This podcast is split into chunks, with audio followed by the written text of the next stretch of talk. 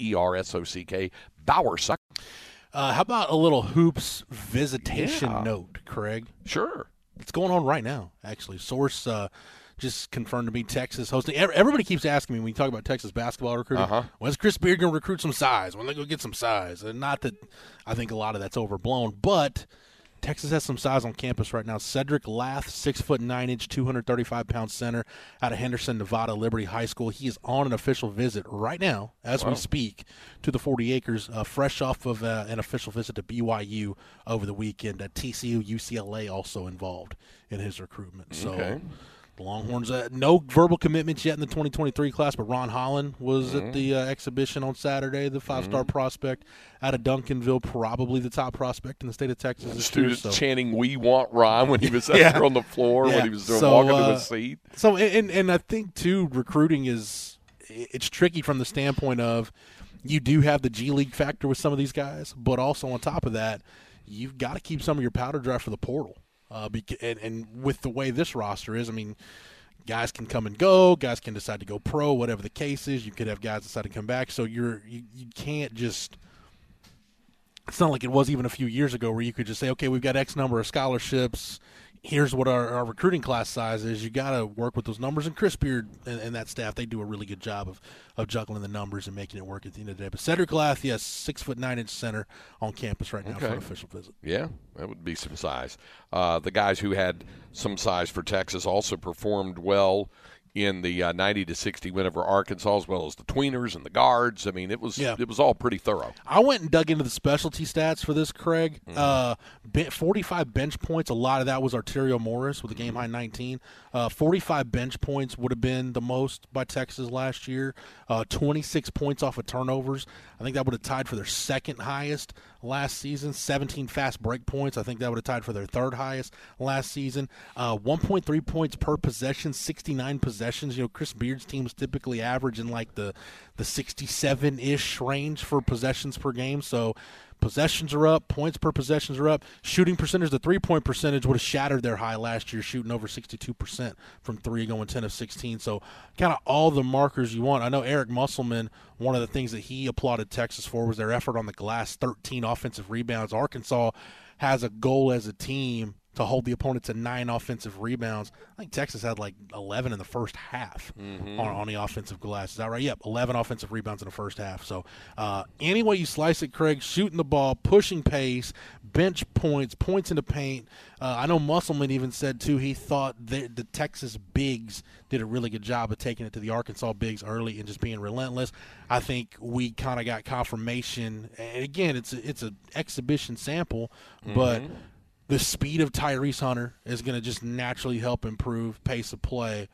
And the bouncy athleticism of Dillon Mitchell, his ability to play above the rim and do so many different things at both ends of the floor and in transition, those two guys on their own are, are going to be game changers. I, I agree with you. Uh, the the transition and what they'll be looking for, I think, is it was impressive to see uh, when they had that going, and then and then uh, additionally, like you said, the what uh, Coach Musselman said, the way that they really controlled the glass, they went to the boards and did a good job and forced turnovers. It just kept pressure on the ball, and and as Eddie Orrin said on the broadcast, we just made them uncomfortable Yeah. the whole day. Really, just just made uh, Arkansas uncomfortable. And here's the thing about Arkansas. I mean, they're they're the tenth ranked team in the country to start the year in the AP poll. I know our, our national basketball staff at twenty four seven Sports. We continue to do our our rankings, our rankings release.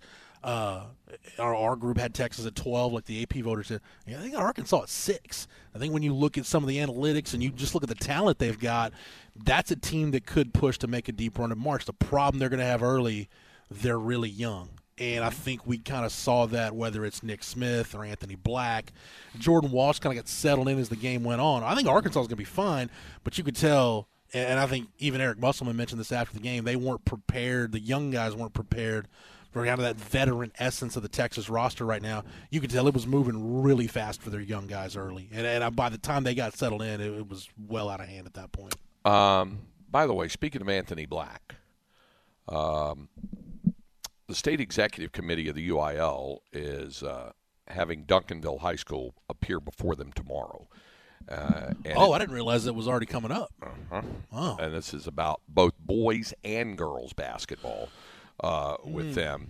Uh, with the possibility of uh, some recruitment issues and things like that, and um, so it'll be interesting to see how all that comes down uh, for that. So that's that that's happening with that tomorrow. Uh, Texas women very impressive in a 105-62 win uh, over DePaul yesterday. Again, another example of a Longhorn basketball team making the other team uncomfortable. Yeah. The pressure they forced four five second calls in the first half on inbounds, two in the front court, and and and so they they kept them. And of course, the Longhorns did not have everybody available. Taylor Jones, the the transfer post coming in from Oregon State, I think is really going to give them something. She may be available for the season opener. That's what they're they're hoping for there. So they didn't have her or Femme Masudi, uh, their other uh, post presence there, but they got post play. They definitely got uh, post play inside. Uh, obviously, with the uh, tremendous uh, effort that they uh, that they uh, got from Aaliyah Moore uh, with with her uh, great effort, and then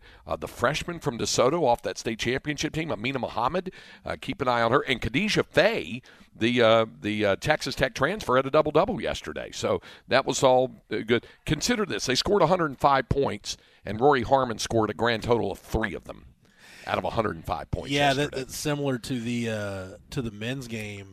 Marcus Carr. Yeah, and, and Eric Musselman was asked about Marcus Carr and Tyrese Hunter, and he said, you know, he said Hunter went three for nine. He said Carr went four for ten. He said if you told me going in that those two guys were going to shoot the ball like that, he's like, I would have really liked our chances. Yeah. and it was a thirty point loss with those two guys not shooting it particularly well. Yeah, the depth of that makes a difference. Yeah, I, I do think too, Craig. That, that t- you know, tech, going back to the men real quick Mm-hmm. defensively, I thought they did a really good job. I thought they were really aggressive, trapping, especially you know, kind of baiting Arkansas into to getting the ball in the corner and then trapping the corner and just forcing bad passes. You know, a lot of I, I think a, lot of those turnovers. Arkansas had 26 turnovers. It's not like they were just naturally just throwing the ball away or dribbling it off their foot. A lot of those were traps and bad passes out of traps. I did think though. Um, you realize Arkansas only made 12 of their last 35 shots? Yeah. I mean, they struggled. That happened a lot during that twenty to nothing run Yeah, there in in the first eight minutes of the second half. Texas ends up shooting the ball, shooting 54% from the floor. They were set, Texas was 17 for 25 shooting the ball in the second half. Uh, five guys in double figures. Arterio Morris with 19.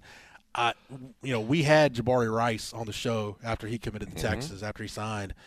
I love his game. I, I, he's one of those guys that uh, you kind of look at him warming up, and you're like, all right, I, I think we can handle that guy. And then you're going to look up, and he's going to give you, you know, about 12 to 15 solid minutes and have 8 to 12 points and three or four rebounds. And get in your face and- be really good on defense.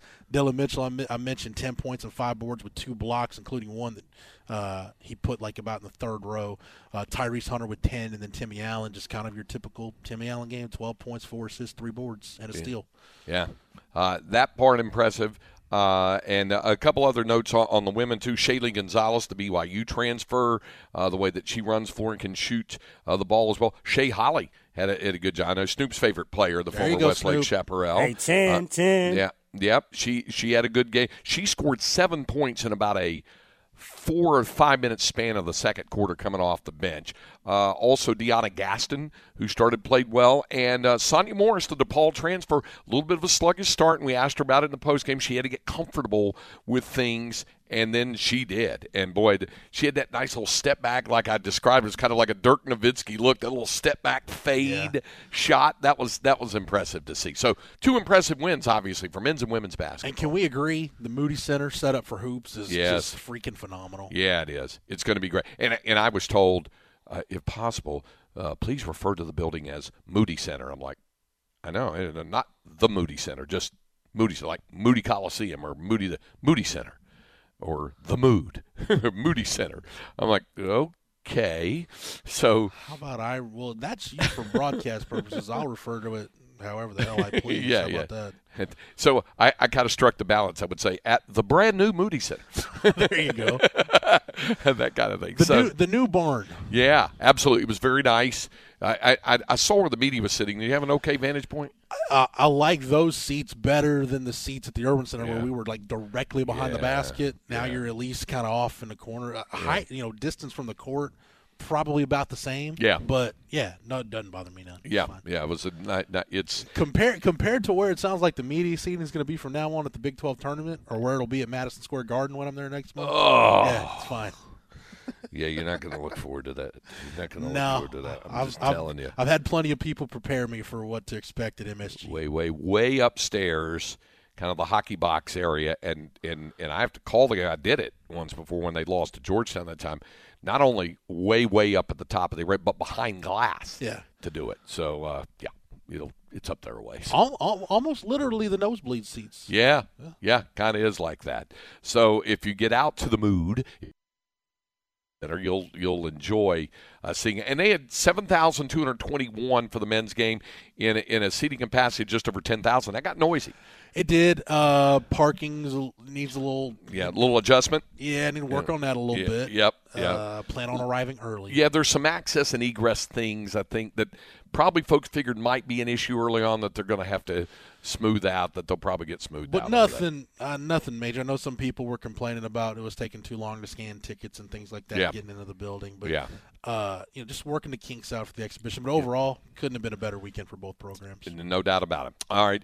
Oh, oh and by the way, uh, I mentioned, uh, you know, uh, Texas soccer had wrapped up the Big 12 championship, and they started the Big 12 tournament uh, with a 4 nothing shutout over in Round Rock at Old Settlers Park. They won 4 0 uh, yesterday over Kansas State. Their next action is in the semifinals on Thursday. Also at Old Settlers, they'll take on West Virginia, Texas. Volleyball back in action this week. Longhorn baseball against San Jac. What was it, 23 to 1 yesterday? 23 or 24. Yeah, yeah, something like a 24. Yeah, so they they looked really good as well. All right, up next, uh, inconceivable as we continue with Light the Tower.